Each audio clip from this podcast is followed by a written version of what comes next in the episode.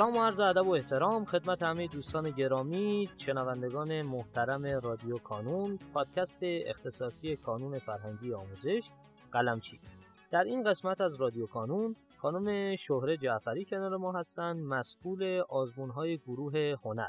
خانم جعفری خیلی متشکرم از اینکه دعوت ما رو پذیرفتین و تشریف آوردین. اگر سلامی دارین خدمت دوستان بفرمایید و کم کم ورود کنیم به موضوع گفتگوی امروزمون. سلام وقت شما بخیر. خوشحالم که دوباره در خدمتتون هستم و امیدوارم که پاسخ سوالات امروز بتونه به بچه ها بیشترین کمک و یاری رو بکنه که بتونن بهترین مسیر رو طی بکنن و بهترین نتیجه رو در کنکور امسال بگیرن. خانم جعفری من قراره که در این قسمت خودم رو بذارم به جای یکی از دانش آموزان. و فرض کنم که خب الان چند ماه دیگه کنکورمه چند روز دیگه نوروزه و دوران طلایی نوروز دارم جلوتر. می‌خوام چند تا سوال از شما بپرسم به عنوان یک دانش آموز و احتمالا این سوالا سوالای اکثر بچه هم هست. چون تو سایت توی خود پادکست در جاهای مختلف حالا جسته گریخته از ما پرسیده بودم. فرض کنید من می‌خوام که کل نوروزم رو اختصاص بدم به دروس پایه. یعنی میگم آقا من این دوره رو چون یه دوره طلاییه و وقت خوبی دارم می‌خوام برم کلا پایم رو قبول کنم. آیا به نظر شما این کار کار درستیه یا دارم اشتباه می‌زنم؟ آقای پارسا اول از همه این که هر دانش آموزی با توجه به شرایط تحصیلی خودش با توجه به توانایی خودش و با توجه به اون چیدمان برنامه شخصی که داره می‌تونه جلو بره. ما یک برنامه راهبردی داریم که به صورت عمومی برای همه مشترکه اما هر دانش آموزی برنامه شخصی خودش رو از دل این برنامه راهبردی می‌کشه بیرون. اما نکته که وجود داره اینه این برنامه راهبردی بر اساس یک منطقی چیده شده. در واقع یک دو دو تا داره. چرا یه سری منابع اینجا میان؟ چرا یه سری از مباحث مثلا مباحث پایه تو نیم سال اول اومدن چرا یه سری مباحث تو نیم سال دوم اومدن؟ اصلا چرا این تقسیم بندی وجود داشته؟ این به خاطر اینکه روال درس خوندن بچه ها رو یعنی اگر بخوایم عمومی نگاه بکنیم و کلی نگاه بکنیم و مشترک ببینیم یک روالی رو همه می‌تونن توی این تایم طی بکنن. حالا فرض بگیرید یک زمانی داریم و ما همه تایم رو اختصاص بدیم درس هایی که در سالهای گذشته خوندیم و به عنوان مباحث پایه معرفی شدن. خب یک درصد زیادی از سوالاتی که ما توی کنکورها داشتیم مربوط میشه به کتابهایی که به عنوان نیم سال معرفی شدن یا توی گروه های دیگه به اسم دوازدهم میشناسنش. اگر ما بخوایم این رو کامل کنار بذاریم و ایام نوروزمون رو عین مثلا 19 اسفند تا 18 فروردین رو کامل به اون اختصاص بدیم یه درصدی از مباحث از دستمون در میره و یه درصدی از مباحث مهم ما از دست میدیم. چرا؟ شما بیا کنکور هنر دیماه رو نگاه بکن می‌بینی که تعداد زیادی از کتاب هایی که سال دوازدهم بچه ها می‌خونن و توی نیم سال اول خوندن توی کنکور مورد سوال بود.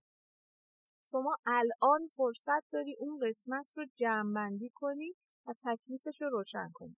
و توی دوران جمعبندی می‌تونی نیم سال دوم رو و ما بقیه پایه رو تمام بکنی. حالا که یک برنامه مدون هست و تو می‌تونی در ازاش آزمون بدی خب چرا بر اساس همون پیش نری؟ این یه نکته و نکته دیگه این که تو الان بهترین فرصتیه که مباحثی که تا اینجا خوندی رو می‌تونی یک بازیابی داشته باشی یا تثبیتشون کنی. دیگه فاصله زمانی خیلی زیادی از روشون نگذره. الان دوره می‌کنی بازیابی می‌کنی تصویف می‌کنی پروندهش بسته میشه سراغ نیم سال دوم میری بعد از ای اون وقت توی دوران جنبندی کار خودت راحت تر میشه. پس ترجیحاً با برنامه ای که به داده شده جلو برو و یک تعادلی رو در بین برنامه رعایت بکن. خب مرسی از شما. من به عنوان سوال دیگه می‌خوام اینو بپرسم که فرض کنید که من تا همین الان که رسیدم اینجا خیلی وقت اینو نداشتم فرصت نداشتم یا اصلا نرسیدم که مطالب زیادی رو بخونم. چطور می‌تونم همه اینا رو توی دوران طلای نوروز جبران کنم؟ آقای پارسا به خاطر اینکه خب تو این تایم همه تعطیلن. و خیلی تعداد زیادی از دانش آموزا یا بچه ها تمایلی به مطالعه ندارن. پس اینجا ما می‌تونیم از یک سری از رقیبامون یا از یک سری از بچه ها پیشی بگیریم. حالا چطوری این کار بکنیم و این حجم رو چطوری تقسیم بندی بکنیم؟ اول از همه این که همون برنامه راهبردی و تفصیلی که به ما دادن ما بیایم طبقه بندی بکنیم و اولویت بندی بکنیم. کارنامه هایی که توی کانون توی سایت به ما میدن که یکیش کارنامه مبحثیه به نظرم بهترین کمک رو برای این تقسیم بندی می‌تونه بکنه. اول از همه این که شما اولویت بندی بکنید. یعنی چی؟ یعنی بگید یک سری از مباحث توی اولویتن. مثال بزنم. توی درک عمومی هنر مباحثی که مربوط به خود درک عمومی هنر و تاریخ هنر میشن مثلا مثلا تاریخ هنر جهان و سبک رو که داریم دوره می‌کنیم اونها کتاب هاشون در اولویت قرار دارن تا سازشناسی. من یک جوری برنامه ریزی بکنم که اونها رو بتونم توی برنامهم داشته باشم. سازشناسی میشه مرحله بعدی. حالا این تقسیم بندی از یک کارنامه مبحثیشون به راحتی اتفاق میفته ولی این رو بدونن. توی تابلو نوروزی مشخص بکنن که اینها رو می‌خونن اینها رو فقط دوره می‌کنن و اینها رو می‌ذارن برای دوران جمعبندی و تکمیلش می‌کنن. اینکه چقدر کتاب رو باید توی چه تایمی کار کرد این واقعا بستگی به توانایی دانش آموز داره. ولی با یک اولویت بندی و تقسیم بندی کتاب چون امکان داره یه سری کتاب ها رو اصلا نخونید. این بستگی به خانش شما، توانایی شما، سرعت شما در مطالعه و زمان مطالعه شما تو طول روز داره. درست شد؟ ولی می‌تونید یک تقسیم بندی کنید، اولویت بندی کنید و یادتون باشه اولویت کتاب های درسی هنرستان هستن که در برنامه تفصیلی به شما معرفی شدن. متشکرم از شما. خانم جعفری ما تو سوالاتی که پرسیده بودن ازمون یکی از سوالای پرتکرار این بود که توی درس خلاقیت تصویری خب این درس می‌دونیم که یه عالم تصویر داره و تصاویرش بسیار تصاویر زیادیه در واقع. سوال پرسیده بودن که ما چطور بتونیم که این همه تصویر رو بلدش باشیم و اصلا مدل مطالعه این درس چیه؟ درسای هنر یا به اعتقاد من شخص من. کنکور هنر یک کنکوریه که سوالاتش بر اساس یک تجزیه و تحلیلی پیش میره. یک نکته خیلی جالبی که توی صحبتام با همکارانی که کنکور دی رو بررسی کرده بودن داشتم به خصوص آقای قوامی مهندس قوامی که توی درک ریاضی فیزیک طراح سوال ما هستن. وقتی که با ایشون داشتیم بررسی می‌کردیم یک نکته جالبی رو از زبون ایشون هم شنیدم اون بود که اگر ما یاد بگیریم تیتر سوالات رو چگونه باید بخوایم یعنی ادبیات رو و دریافتی که از اون سوال داریم رو بتونیم روش مسلط بشیم پاسخ رو راحتتر می‌تونیم پیدا کنیم. فقط هم مربوط به ریاضی منظور ایشون نبود. چون توی سوالات درک عمومی هنر و خلاقیت تصویری درست است درک عمومی هنرش پنجاه تا سوالش از کتاب های درسی بود. اما بعضی سوال ها رو وقتی از روشم میخوندی یک دریافت خاصی باید ازش می‌کردی. این یعنی که باید با دقت بیشتری سوال رو خوند. حالا ما باید یاد بگیریم که اینها رو تحلیلی بخونیم. خلاقیت تصویری یکی از اون درس هایی است که بهترین جوابی که میشه ازش گرفت اینه. یعنی تو وقتی یک مبحثی رو یک موضوعی رو مثلا داری در مورد خوشنویسی می‌خونی تصاویرش رو همون لحظه باید بتونی ببینی تا بتونی روش مسلط بشی. من همیشه به بچه ها پیشنهاد میدم از اولین آزمونی که میان کانون میدن یک آلبوم عکس برای خودشون درست بکنن. یعنی چطوری؟ موضوعات مشابه رو یا مبحث های مشابه رو کنار هم بذارن. اگر تصویر داره میگه که هنرمندش کیه اگر تصویر داره میگه که با چه سبکی نقاشی شده با چه قلمی نقاشی شده اینا می‌دونی موضوعاتش رو میشه تصاویرش رو کنار هم گذاشت. شما وقتی که پنج تا عکس پنج تا تصویر از داوینچی ببینی سبک و سیاق کارهای داوینچی رو یاد می‌گیری متوجهش میشی. وقتی روی یه سبک خاص مثلا میری همه نقاشی های دوره اکسپرسیونیسم رو کنار همدیگه می‌ذاری ده تا تصویر رو کنار همدیگه می‌ذاری به یک مشخصه خاص توش می‌رسی.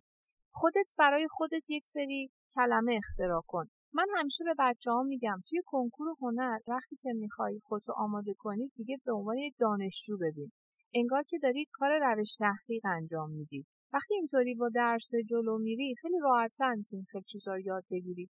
سال گذشته یکی از دخترها خانم غلامی روز رتبه تک رقمی جشن نخبگان بودن. ایشون یک روشی رو برای مسلط شدن بر روی موسیقی داشتن. اومده بود چه کار کرده بود؟ های موسیقی رو حالا تاریخ موسیقی خب سال گذشته خیلی پررنگ تر بود توی کنکور.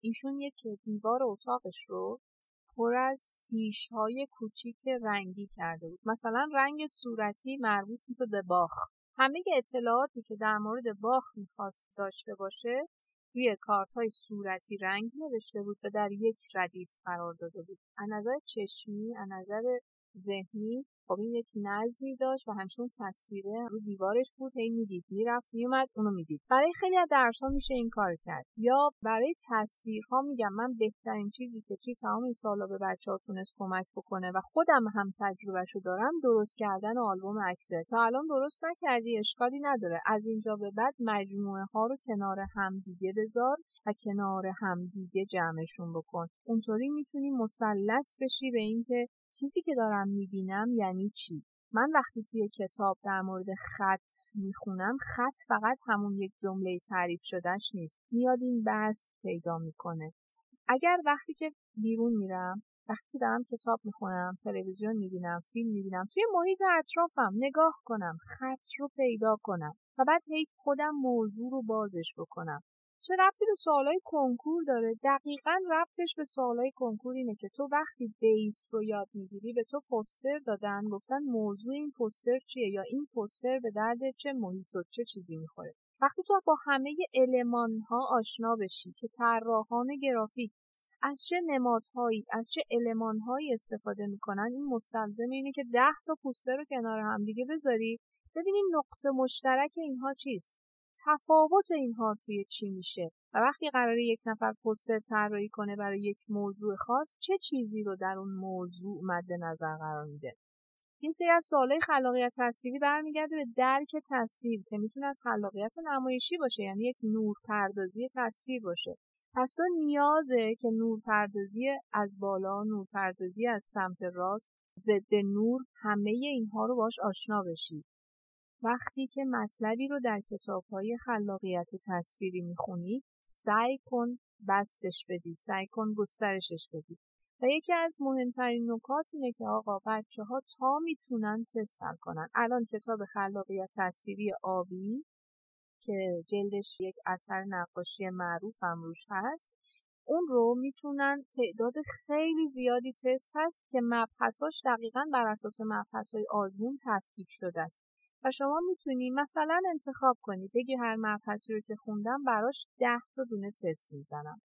و نمونه سوالای کنکورم ببینی به نظرم اینطوری خیلی تسلطتون روی اون مبحث زیاد میشه و خلاقیت تصویری هم بهترین راهکارش تجزیه و تحلیل کردن تصاویره این معلم که می‌خواد یک مبحثی رو باز بکنه زیر و بمش رو می‌کشه بیرون برای ما تحلیل می‌کنه.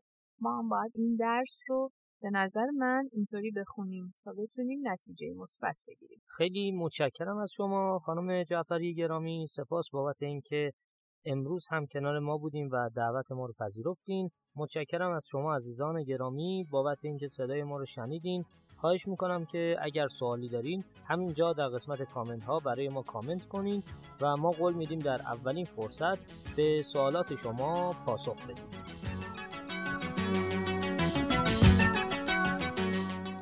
در پایان امیدوارم مسیری که آغاز کرده ایم بتونه نقشی هرچند کوچک در موفقیت دانش آموزان عزیزمون داشته باشه و همچنین تشکر می‌کنم از تمامی کسانی که ما رو در تولید هرچه بهتر این پادکست یاری می‌کنن.